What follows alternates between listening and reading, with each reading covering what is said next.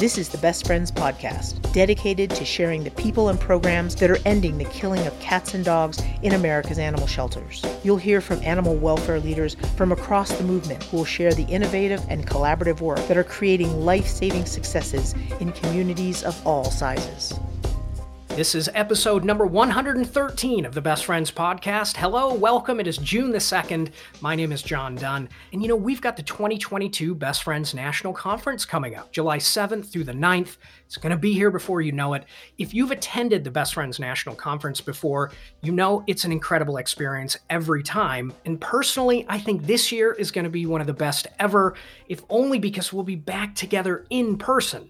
It's been far too long. I cannot wait. It's in Raleigh, North Carolina, again, just a few weeks away, July 7th through the 9th. Check out the show notes on your podcast player. There'll be a link to learn more and to register. And you can also go to bestfriends.org slash conference.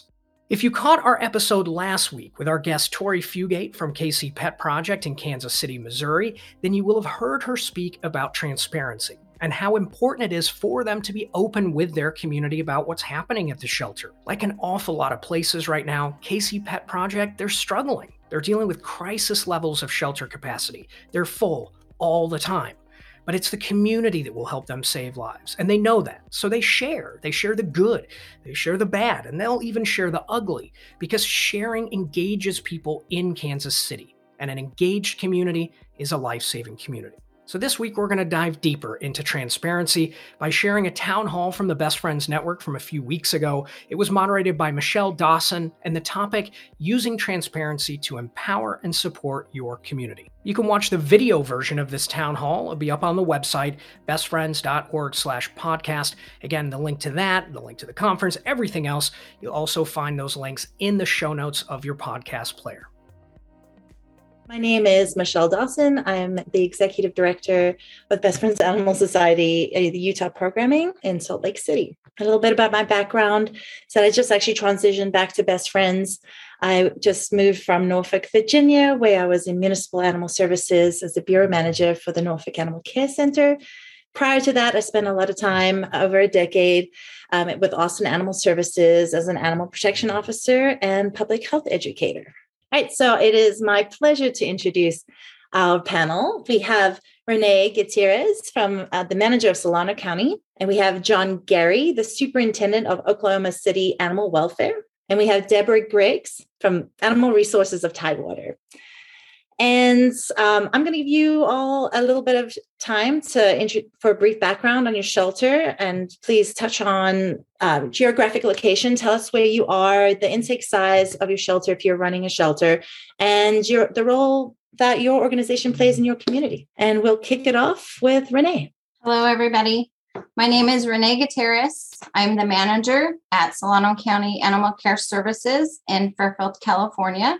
We are the only municipal um, shelter in the county. There is seven cities within Solano County. We have a population of people of about 438,000 plus, and the area we cover is about 909 square miles. We do not, well, we have animal control, but I am not animal care and control. I'm only animal care. So the we operate under the sheriff's office and we do have animal control that covers the unincorporated areas. And then through our MOU, our memorandum of understanding, we contract out animal control with um, the city limits. I think I covered everything except impound. Um, last year, we impounded about 5,000 animals, and our live release rate was about 88% but we all know, you know, a little bit of changes in COVID was a catalyst to that. Um, a couple years ago, we were probably about 7,500 animals with a live release rate, um, about 75, 76%. Well, that's incredible. Thank you for being here. Thank you. You're welcome. John? Yeah, I'm uh, I'm John Gary. I'm the superintendent for Oklahoma City Animal Welfare, and we are the municipal shelter for the city of Oklahoma City, the largest shelter in the state of Oklahoma. Uh, we have an annual intake of around 20,000 animals a year uh, with about a 680,000 people population. I've been uh, here for about, I've been my entire career here at Oklahoma City with at about 22 and a half years now that I've been here.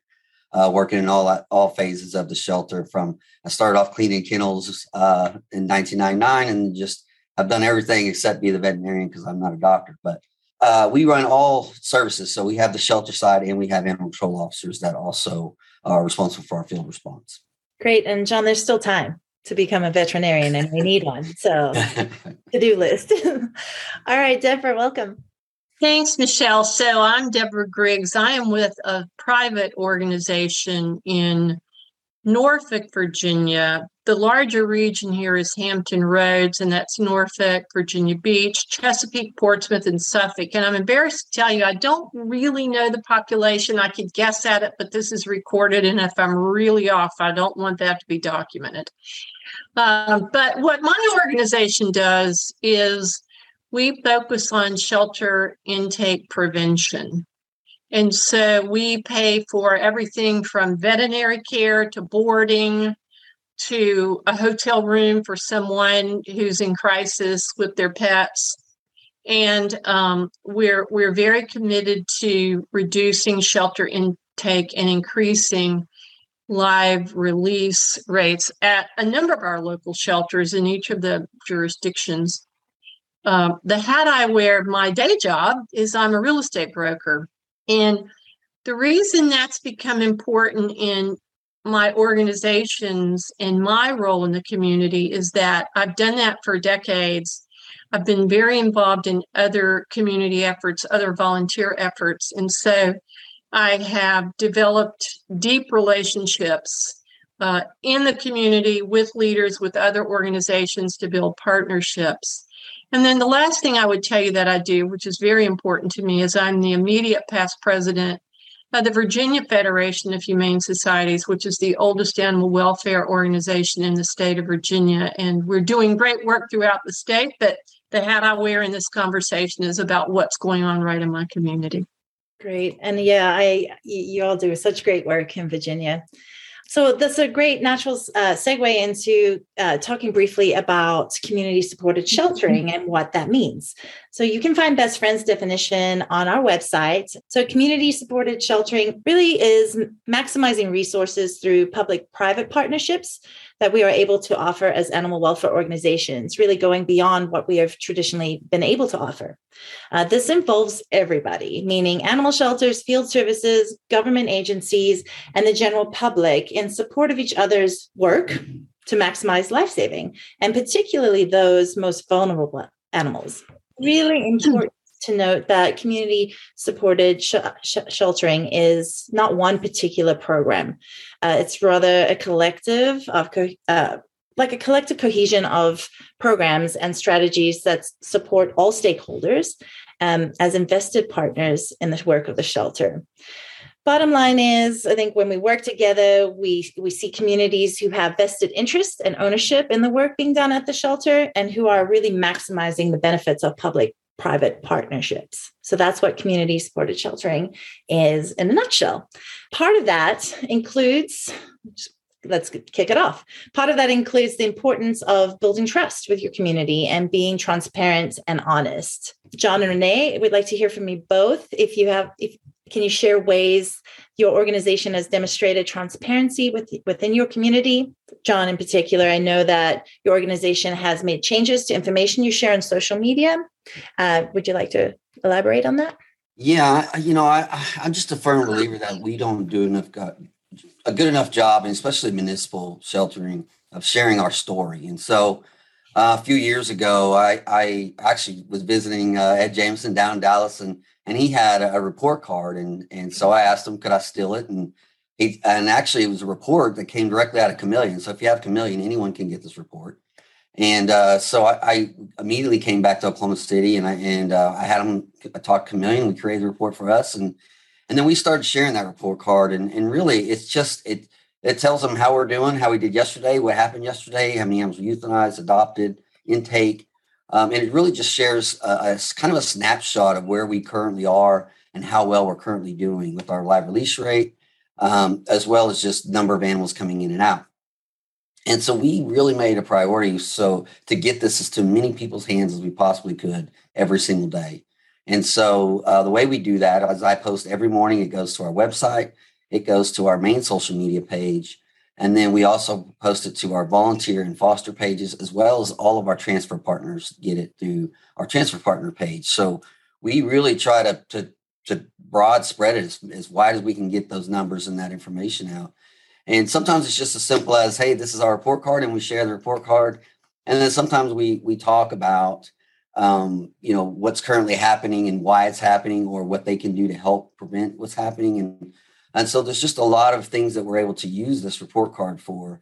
And and I've really found out through this process is is one we definitely weren't doing a good enough job because you would it's unbelievable how much people don't know uh, so when you put that out there and they see those numbers, they're able to ask questions. And I think that's probably been one of the the greatest things for me. Part of it is that educational piece that then ends up coming with it. Someone sees a number.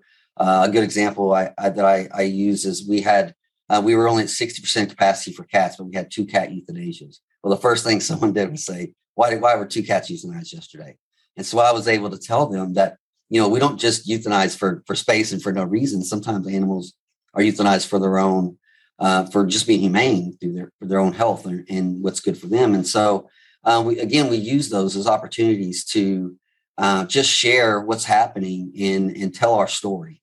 And I, I think um, by doing that, it, it helps develop a relationship with the public just you know they start to begin some trust whenever you're sharing those kind of numbers and those details and and frankly in our shelter as crowded as we are we do save about 85 86% of the animals that come in but we do have days where 10 or 15 animals are euthanized. And so when we have those days and we still post that to the world to see, I think people respect that we do that. And then they they begin to understand that, hey, th- they are doing the best they can. And, and maybe what can we do to possibly help prevent this from happening? So the report card has been a, a really a big thing for us and and how we share our message and tell our story to our community. That's great. And I'd be interested to know and how many people have actually used that because I know in Norfolk, we were like, oh, look at Dallas Animal Services. We want that. We did exactly the same thing as you. and, you know, it's, it's, it's really great for transparency. And I think that, like you were talking about the euthanasias, it opens up what was previously a very heavily guarded secret and not so much a secret, but like an operation, shelter operations. And it opens up for that dialogue with your community. All right, Renee, um, can you talk to me about your open door policy and encouraging folks in your community to come visit the shelter? Yes, I just wanted to quickly say that I too saw the um, the Dallas report card. So thank you, John. I too asked for permission, um, and we're right in the midst of um, completing the report, and we're going to follow suit with what you've done. So thank you for sharing that information. Um, I'm looking forward to that one trust and transparency with the community is huge. I think a lot of times we are very relaxed and we're very open internally, but externally, um, maybe there's some fear there still of backlash from the community. And um, so the trust issues aren't there.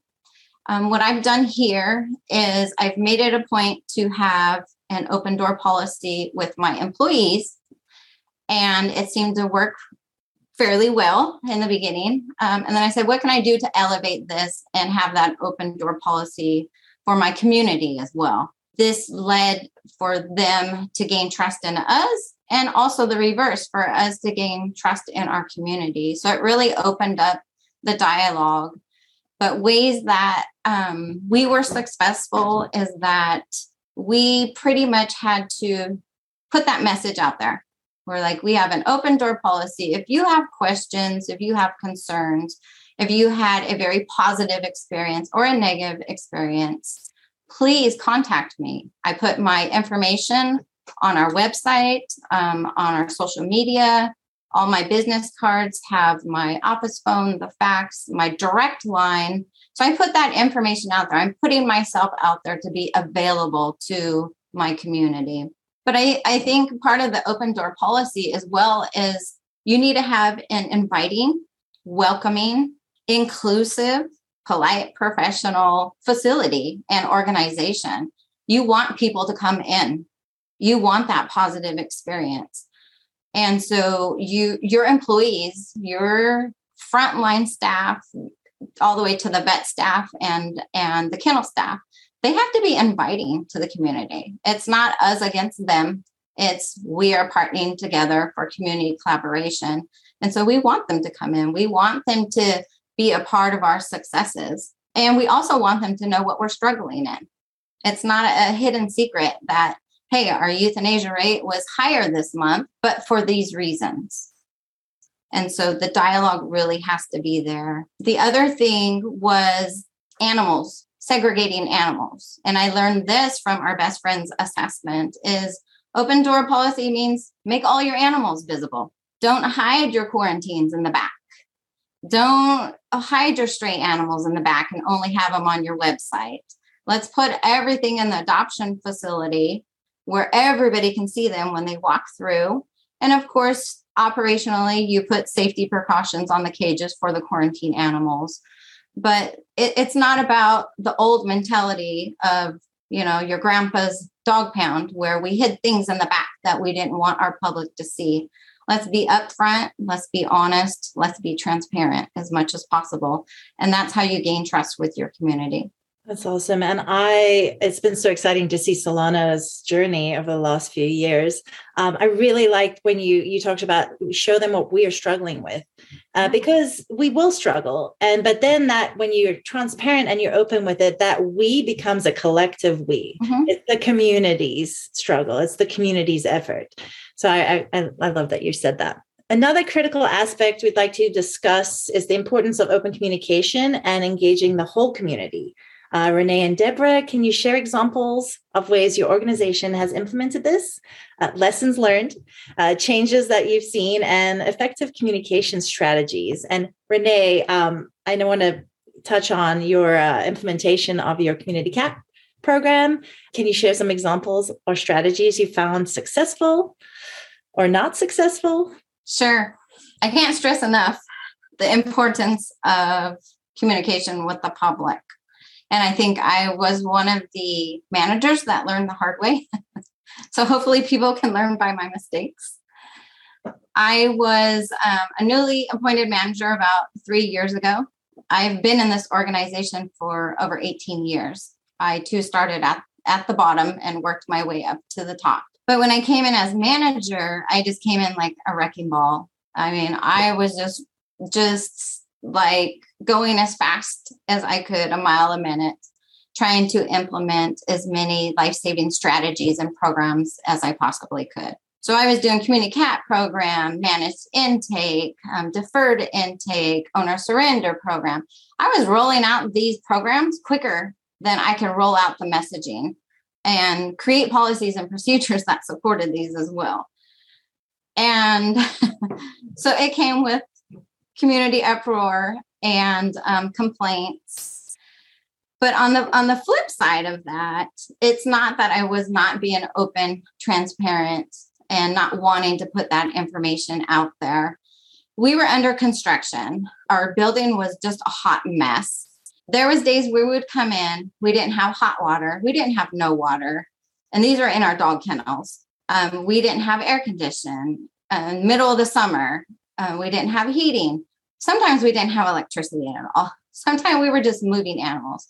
It was a really crazy time with the construction. It was consuming a lot of my time. And on top of that crisis, we went right into wildfire season. So now we're dealing with another natural. So it was one crisis on top of another. And as a matter of fact, my whole time as a manager been as one crisis as another because of COVID. But it was because of those things that were happening and consuming so much of my time. I didn't have enough time in my in my day to put that messaging out there. I didn't have enough time to contact the newspapers and say, "Hey, this is our this is our struggle right now. We have 80 dogs, but we don't have anywhere to move them while their cages are getting renovated. We need fosters, cats, our community cat program. We were overwhelmed we had cats everywhere. And I said, let's implement this pilot program, Community Cat, for community cats to try to save lives. And so the messaging wasn't fine tuned in for my staff as they were passing that message on to the community. So the community was hearing, we're not accepting any cats at all. But that wasn't the message. It was, we're asking you to stop bringing in healthy cats to allow us time to humanely take care of these animals, humanely house these animals. And so that evolved into a very successful community cat program today, but that wasn't the case three years ago. Um, would I do it all over again? I would, but I would just slow down. I would make sure I implemented policy, policies and procedures to to help in every single one of those areas and support what we were doing. And I would really push the messaging out a lot faster before we did anything. Awesome. And we are going to touch more about the importance of policies and procedures. So I'm glad you said that. Deborah, can you share more from your perspective as being part of the community, uh, from your viewpoint, how the shelter you work with was and what it has become? Sure.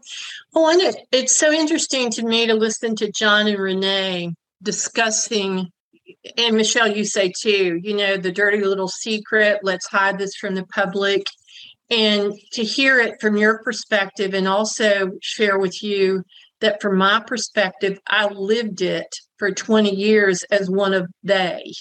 I was not in the club uh, I wanted to be in the club, but I wasn't in the club. Um, the first thing I did 21 years ago when I founded Animal Resources of Tidewater was walk into the Norfolk Animal Care Center, which didn't have that name, and sat down with the manager and the head, he, uh, the senior humane officer, and said, "What can I do to help you?"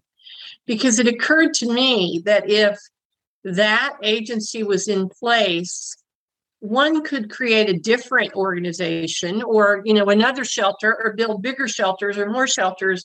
But maybe the thing to do was to go into that shelter where at that time we were euthanizing or killing whichever your language over 50% of the animals. We were at about a 40% save rate. So we weren't doing so well. And it seemed to me that's what i should do. Over these 21 almost 22 years i have continued to approach sheltering in my community with that belief. But what I have seen is that shelter directors for many years were indoctrinated to this is our shame, this is our embarrassment. We can't let the public see this. And what that created in the community, maybe for all the right reasons, was the right reasons being let's protect the community from this because this isn't a pretty thing we've got going on here was this incredible barrier. And that grows into animosity and enormous distrust. Um, the the light went on for us here in a, a beautiful way when michelle dawson who is managing this wonderful town hall came to be the shelter director in the Norfolk Animal Care Center. Now, let me just assure you the people were the same, the animals were the same, the resources were largely the same. Nothing changed, but a director came into our shelter and said, we're going to engage the community. This shelter is going to be a, a, community resource center. We are no longer going to hide what goes on in the shelter and a light bulb went off and the we they went largely away. Look that doesn't that doesn't disappear in just a year or a couple of years. When you have spent decades creating the barrier it takes a while for that trust to really be strong. But in my community now we have a different sheltering environment. We have a place that's seen as a resource for people and pets. My organization works in powerful partnership with that shelter. Remember when I went in years ago and said, What can I do to help you? Guess what that's met with now? That's met with thank you. Here's what you can do. Years ago, it wasn't met with that. So, that to me is what happens when the community partners with the shelter, the shelter with the community, that we make an intentional commitment to work together and work through whatever history we had that kept us apart, that gets to robust life saving. Thank you, and you're very kind. And but I do want to say that yes, it takes. There's a conduit. There's one person who can come in and open it up. Um, and for anybody out there who is afraid to open up, I mean, please contact us. We're here to support you because it's a real thing. And I promise you, it will get better. Next, we'd like to discuss um, empowering the public to become partners in life saving. Thinking about the public being various members of the community, including potential donors, volunteers, taxpayers, or any external stakeholders. And we all know we've come a long way over the last few decades, uh, changing our mindset as the public being the problem, shifting to them being part of the solution, that us versus them. Now it's a collective us. Mm-hmm. Um, your community's perception of your agency uh, sets the tone for how your entire community views your agency. And often their perception is reality. And we all, well, not everybody knows, but I will say it loud and proud field services is a huge part of this. Those officers are oftentimes out in the field, like engaging with the community every single day. Um, sometimes they're the only interaction that your community will have with your agency. So it's really important that they are out there being viewed as resource officers and just engaging in a really positive way. John, I know your shelter has made some changes with your field services program. Can you share more about that? including you know how the community views the officers uh, new programs and pro- protocols you may have implemented yeah probably about five or six years ago we we made the decision to to really change from a you know the old enforcement base to more of a resource educational uh, type experience for our, for our animal control officers. And I will tell you, it was not an, an, an, easy transition. First, we had a lot of animal control officers that didn't want to go to to the to the new way, so we we had to deal with that, obviously.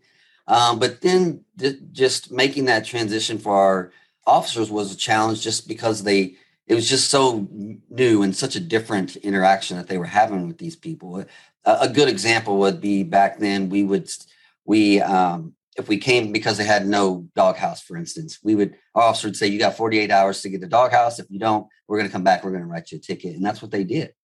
Um, now, if they don't have a doghouse, we give them a doghouse. You know, so it's just a it's just a different um, way of looking at it. And and really, our goal, is, you know, what I tell our staff is our field officers is that we're, you know, we're, all we're after is compliance, right? We want them to be good pet owners. We want them to be within what our ordinance requires them to be.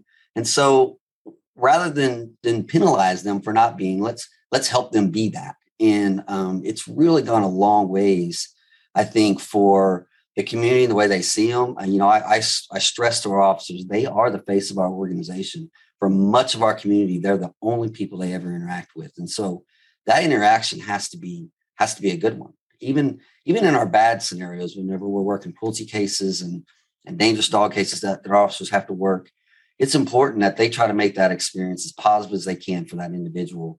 Um, and, and, in some of these cruelty situations, it's not always necessary to file a cruelty charge. Sometimes we can we can help them by by getting their animal situation under control, helping them with placement, just do different things and think about it differently uh, when you approach that person rather than uh, we're going to write you tickets um, because you know I, I've been doing this a long time, and and I can tell you uh, from experience, it just hasn't worked. And and I and now that we're doing things differently, uh, I think our community sees us differently.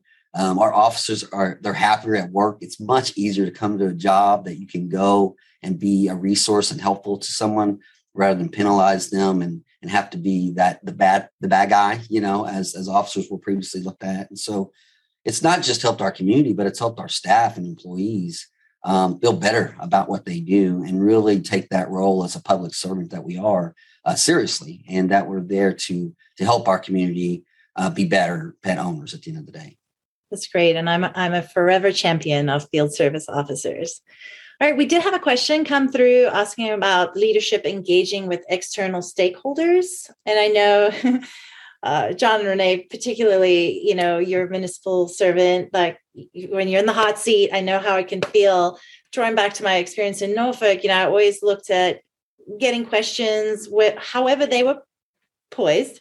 And however they came through, you know, getting questions from the public or any external stakeholders really created an opportunity for me to be able to share more information, right? Share those protocols, procedures, getting down to the nitty gritty, you know, and educating everybody on what they wanted to know. Like, what, how do we run our operations? And that gave us a, a chance to kind of control the narrative, not letting people just kind of make it up, right? Because often the people who are asking is because, you know, they don't have that much um, experience with your organization and they just want to know more. But I found that which is common with working at Best Friends and working with multiple organizations and going to Norfolk, that a lot of organizations don't have written protocols or SOPs. And I think the barrier to that might be that it just seems like a huge task, an insurmountable task. You know, you, you're like, oh, we have 700 procedures. How am I going to write it all down? So just you just kind of start from the beginning and they don't have to be fancy. I have to say that we have a really great couple of links that we'll share in the chat it's a recent editorial and program spotlight related to this. So if your organization is looking to review your SOPs or get started in writing protocols, please grab those links. Personally, I want to say it doesn't have to be fancy. Uh, SOPs, they may have to go up to city council, county commissioners, but if you just call them written protocols, it could just be an internal document that you can share. Uh, John, do you want to share anything about protocols? How are you all dealing with that in Oklahoma? You did, did you have them always or is it just a work in progress? Well uh, there's two things i actually i want to touch on that opportunity thing you mentioned earlier too because you know as a municipal shelter one of the first reactions we get when we get angry people is we're going to call the media right? That's, that's almost always we're going to we're going to contact the media. And and I, every time they say that to me i say please do. Because I, I i would love that any opportunity i can get to stand in front of a camera and tell our community what's happening here and what we need help with and what we're doing, I'll take full advantage of it. So I think you you do have to look at those situations as opportunities. And there is a way to have those tough conversations and, and do it in a way that's good for your organization. And so I think take advantage of every one of those opportunities you get. Um, and then onto onto the SOP part, I, I, really, you know, we've had them for a really long time. But one of the things that um, that I've done over the last couple years, and actually we're in the process of doing it again right now. We're in our annual review uh, of our SOPs that we do um, about the beginning of every year. And um, one of the things that I, that I would that I stress to people all the time is don't forget about um, you know there's always the SOPs right to say how do you clean a kennel or how do you how do you do this or how do you do that. But when you're going through these, don't don't forget about things like customer service and how we're going to treat each other and and how um, we're going to treat the public and and just all of those things you you have to set uh, an expectation for your staff. And I think we we forget that a lot of the time. We forget that um, you know, we, yeah, we can we need SOPs about how to clean a kennel, but we also need SOPs about um, how we're going to interact with each other, with our public, um, how, how we're going to represent the organization. All of those things are important to think about when you're writing those and making sure that you have something in place. I'm a big fan, and, and frankly, I just started doing this through the executive leadership through Best Friends, but I'm a big fan now of the uh, workplace agreement. I, I, mean, we we have it now. Our volunteers do it. Our staff sign it, um, and we all agree about how we're going to treat each other, how we're going to treat the animals, how we're going to treat the public, and um, just think keep those things in mind whenever you're going through the SOP process and procedure and policy process, because those are probably going to be at the end of the day some of your most important ones. And, and again, it sets a level of expectation for your staff uh, and how they're going to behave whenever they're representing the organization.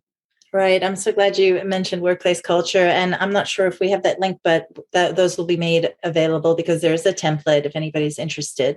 Renee, do you have anything on SOPs? How's Solano doing on those? We're doing great now. I think this is great. We need to talk about how it it's not always they haven't always existed necessarily in, for every organization. Yeah, we we had some um, policies in place, the the really big ones, but I agree with John all those little small ones that are really, really important and crucial to workplace expectations, um, customer service. Like those were the ones that were lacking. But once we got on a roll of creating these new documents, we just ran with it. I mean, we what we did is we just created a, a list of what was the highest priority ones. I mean, cleaning a cat cage could hold off uh, because we had the old policy. And so we just created a list and we just started knocking them out one by one. And then over a little bit of time, our veterinarian took over and she's fabulous at writing. And so I was very happy to turn that over to her because they turned out way better with her than they would have with me because she's very meticulous. so yeah, our our policies and procedures or SOPs are are outstanding now versus what they were 3 years ago. Right. And it's okay to not be great at it. I mean, that's, we all start from somewhere. And I know it's intimidating, but we can get there. You just, and also, you know, uh, organizations share their SOPs and their protocol. Were you about to say that? Yeah, I was about to elaborate on that. And I am more than willing to always share our SOPs with um, everybody. I've done it several times on some of the other animal welfare calls that we're on um, because sharing is very important because they are time consuming. They're very time consuming. Right. And so if you can just kind of update them to your organization um, and roll it out that way, it saves everybody time and everybody's happy. Awesome. All right. The next, moving on, I'm just looking at the time. Um, the next topic is one of my favorites, given my recent experience in Norfolk and knowing how much of a lifeline our partners are to a shelter. And Deborah, could you talk a little bit? I know you, you elaborated a little bit earlier about the collaboration between your organization, the shelter, and your community, but what advice would you give other organizations who are looking to provide resources to a shelter that perhaps um, who aren't getting let in? Well, you know, it sort of goes back to the first question I asked when I went in there, right? And long ago, those were different issues. But as you know, Michelle, one of the things that you can do as a private organization, in my opinion, to make yourself appealing to the folks who run the municipal shelter. Because look I, I, I want to serve the animals and i want to have a robust relationship with the shelter leadership. So i'd like to offer something that's appealing right? That that's a quick way to become good friends. For example at, at our shelter our shelter i always say our i'm from west virginia but at our shelter um, when the norfolk animal care center began its safety nac program and that was an emergency program, or the program wasn't an emergency, but a program to respond to emergencies for citizens who were hospitalized or jailed or whatever crisis. And it provided short term foster care. Well, you know, what my organization did was step up and say, we got a grant to to, to deal with medical issues those pets may have or supplies the pets may need, whether it was a crate or a leash or whatever. The other thing you may recall, I said what my organization does is we provide medical care and other resources to citizens to keep their pets out of the shelters. But one thing we hadn't built in was to have a, a, a designated fund that we could use at that shelter. And what I mean by that was we created a very intentional partnership with the shelter so that staff knew if a citizen presented to surrender an animal because of a medical issue, that case could be uh, turned over to us. In other words, front desk staff knew that they could send that citizen to us, not reject the citizen, not not not offer to help but say look here's an alternative. And we could step in and at the point of surrender stop it right away. So i think it does start for private organizations to ask the municipal shelter what do you need? And that creates a bond that can be very strong I love that. Yeah. And just asking. And that way, and even before you write a grant, like you can ask, hey, what do you need? What are we looking for? Let's do this together. It's it was a turning point when we were getting approached by nonprofits saying, we want to work with you. It was it was fantastic. All right. Uh, for those of uh, for those organizations who aren't 501c3 and are a little bit more confined, um, let's talk about friends of groups and boards and what they look like um, and how you can partner to fill the gaps in your programs. And I know, John, you have a pretty robust Friends of group. Yeah, so we, you know, we've had actually had a Friends of group for quite some time, and and here when COVID hit, the, the group that we had the, the, on the on the board there just their worlds changed and, and out of necessity here recently we we have a whole completely new board that has formed uh, only uh, two board members remain from the old board. So we got a new president, new vice president, new treasurer, all at the same time. It was uh, almost like a complete change, all all happening at one time. And and um, the the good thing for this is it was able. It was a time for me to be able to help uh, kind of rejuvenate the group and and and bring some um, you know some fresh people in there with some new ideas. You know, one of the first well, the first meeting I had with them a few weeks ago actually was uh, we went to lunch and, and they, they wanted to know what, what they could do the most to help us. Right. And so, you know, they knew about grant writing. They knew about raising funds if we needed uh, something for the shelter. But what they, they wasn't thinking about at the time, and I think friends of groups can really, really help with is, is sharing that they're, that they're part of us and what they do for us. You know, one of the biggest things that I think the friends of groups can do is say, we are a nonprofit organization and, and our goal is to help them. And these are the great things that they're doing that they need help with. And this is why we exist. And um, by sharing that, it, it, adds, again, adds, I think, a little more credibility to the municipal shelter. When a, when a nonprofit organization is willing to form, to support them and to do those things, I think it's it tells the community that um, that the one that there's a need, right? There's a need that we we have needs that that we aren't able to meet without some help from some other organizations and I think it encourages uh, people to to participate more. And um, for whatever reason, you know, um, I mean, we are the government, right? So they tend to trust these groups a little bit more uh, when it comes to even um, donating funds to them. Uh, they're more likely to to donate funds in, in some instances. And then obviously grants are a big thing, right? Because there's so many grants out there that municipal shelters can't. Uh, that just they just can't apply for because the funders doesn't don't fund municipal uh, facilities. So those things all come important with these groups. But I will say that the friends of groups are so important. And I know in some municipal shelters, they're scared of them, right? They, they won't, the last thing they want is another group that looks like an oversight committee or, or something like that. But that's really um, that relationship building and things that you can, that you can do and, and the benefits that come from it.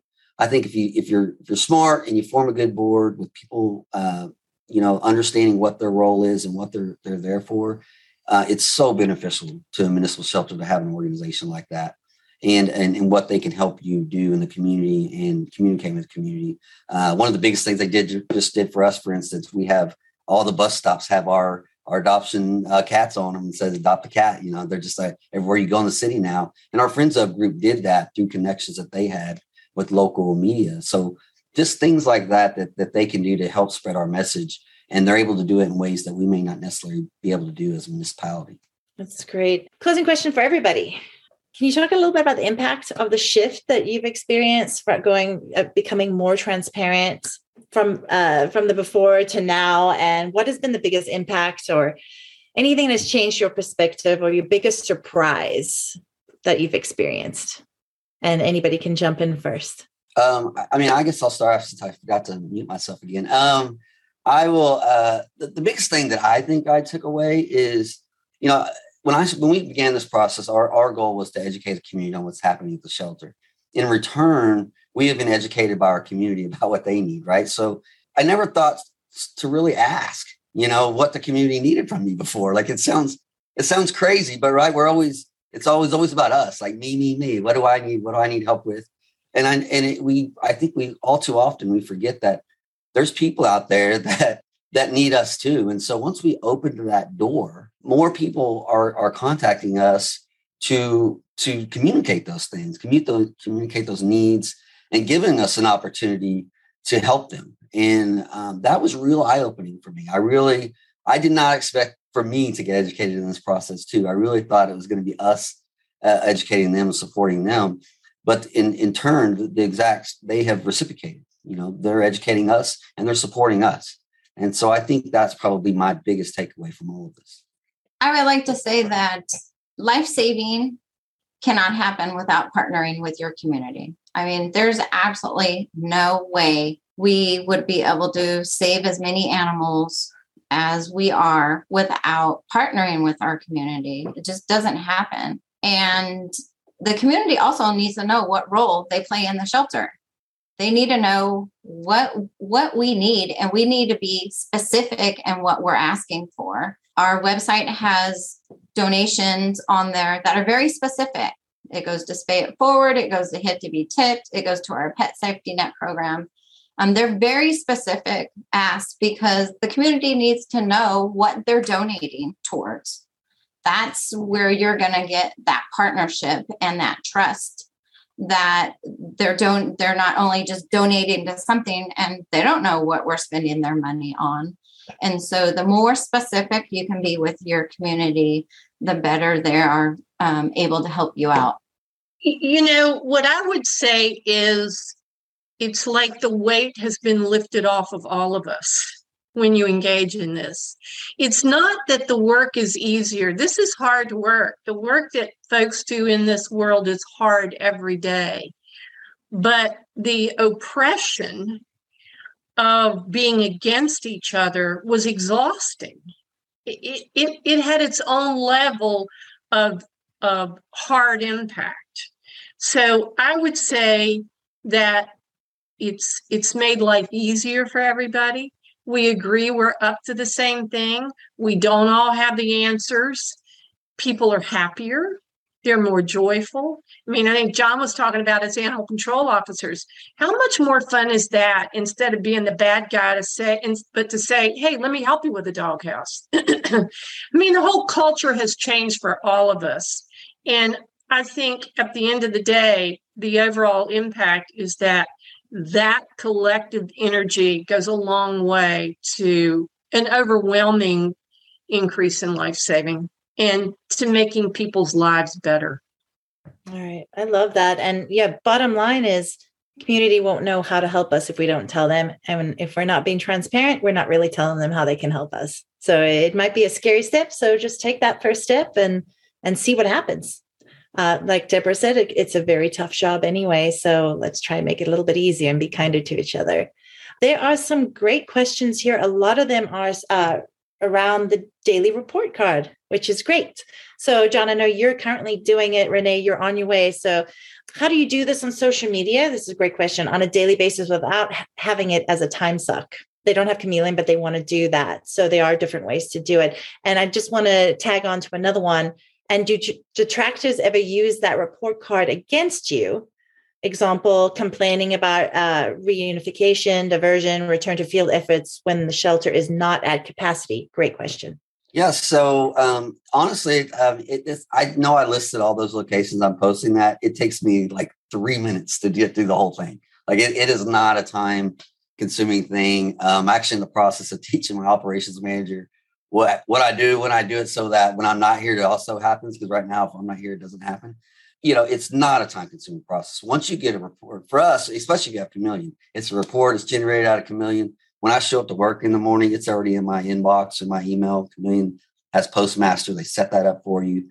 And so I literally, I, I have, I will say this, it works better on social media if if you post the as a J as a picture as a JPEG um, because if you post as a document, it, it, can become difficult to read. So I did learn that fairly early on, and so, but it's but I you know we convert it to a JPEG and then we post it, and it takes me seconds. Um, and it said, and I try not to uh, always type a long message with you, right? Sometimes it just says, "Here's today's report card," and then there it is. Uh, and then sometimes if there's something that we really want to stress, then we do that. And, and I do that intentionally because I don't want. If I think of every day, if I'm sending this big long paragraph along with the report card, it's, it's going to get where they're, they're not really paying much attention to it. So I really want to make sure that whenever I do have something, I want to type that long paragraph, they're going to read it because, oh, it looks different today. There, there's a message here. Um, and so I do that intentionally and also try not to be, so it doesn't look like it's, it's always the same. Um, so I do recommend that, but it's not really time consuming process really once you get the reporting and the information uh, going. Like I said, ours is, is automatically generated and sent to us, and we just have to post it. So it literally takes seconds to post on social media. Our website's a little more different because of the database that we have to use to do our de- uh, website. But still, I bet the whole process takes me three minutes tops every day, every morning when I do it. John, are you linking social media platforms? Because I know you can link Instagram to Facebook to whatever else they allow you to have. Um, so it's really just one post and it can cross post. I'm not sure if you all do that. Right. Yes. Yeah. Our city has a, a platform that does that for us. So we post it to Facebook and it goes to the other ones. Very cool. I would just like to add real quick on that. So we do post monthly statistics and we have had some questions on there. Say if there was 14 um, euthanasias, we'll have somebody question, well, why was there 14 euthanasias?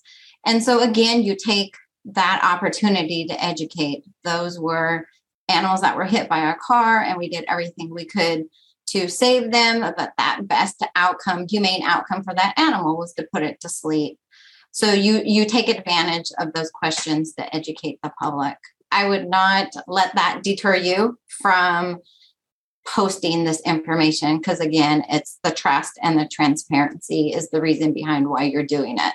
Yeah, don't don't steer away from those tough questions. I mean, I, am telling you, I know they're hard and they are tough, but it, it is your opportunity to really tell your story and and and it gives you that you know it, it's great anytime you get that opportunity to be able to tell your story. And and so don't steer away from them as hard as they may be sometimes don't don't steer away from them. Hit them head on and and be honest open and, and really tell us your story about what's really happening. Exactly how and in what ways do you ensure your staff are aligned before communicating to the community especially on things you're struggling with um, you know, I, I, really think, you know, especially with our field staff and our and the shelter staff, we actually have morning briefings. And so we use that time to really make sure our staff understands uh, whatever it is that's happening in the moment, especially if we have something that happens that really, for instance, we had a lady that was severely attacked by a dog a few weeks ago. We we had those meetings with those with our staff and said, hey, this is how we're going to talk about this subject.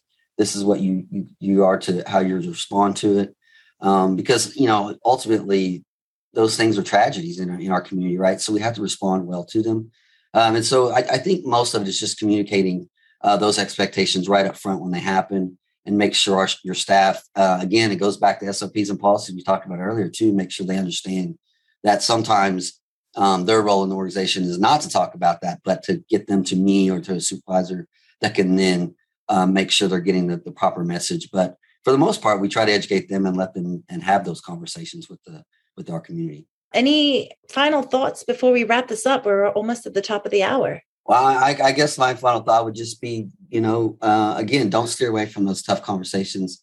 And um, when you do have bad things happen, uh, don't be afraid to, uh, to put yourself out there and and try to educate the community on why they happened. And uh, we know, uh, you know, as a municipal shelter, especially uh, when you're a large one as we are, and the volume animals we deal with, sometimes things happen that that we don't want to happen, and uh, we we our goal is to not have them happen, but but obviously they do, and when they do happen, be willing to step up and and and talk to your community about it, and then also ensure that um, they know that you're going to work to make sure it doesn't happen again. I would like to just close with, you know, we're all in this together. Um, it's internal external stakeholders, it's the employees, the volunteers, the community. Um, we're all in this to save the animals, and we can't do it without each other. When you know, when we know better, we do better, definitely. And so, be open for constructive criticism and feedback from your community, and vice versa. So, it, it really is going to take all of us to do what needs to be done with um, saving animals. The only thing I would add to it is that I continue to be inspired really by, um, you know, the growth of public partner, public private partnerships in animal welfare. I mean, we have examples here, there are examples all over the country of how, you know, the, the successes that yields. So just keep up the good work. That's all I have to say. Thank you to Bethany Hines, Kayla Sebo, Whitney Blyton, Kim Clonch, Tawny Hammond, and Mark Peralta. My name is John Dunn, and this is the Best Friends Podcast.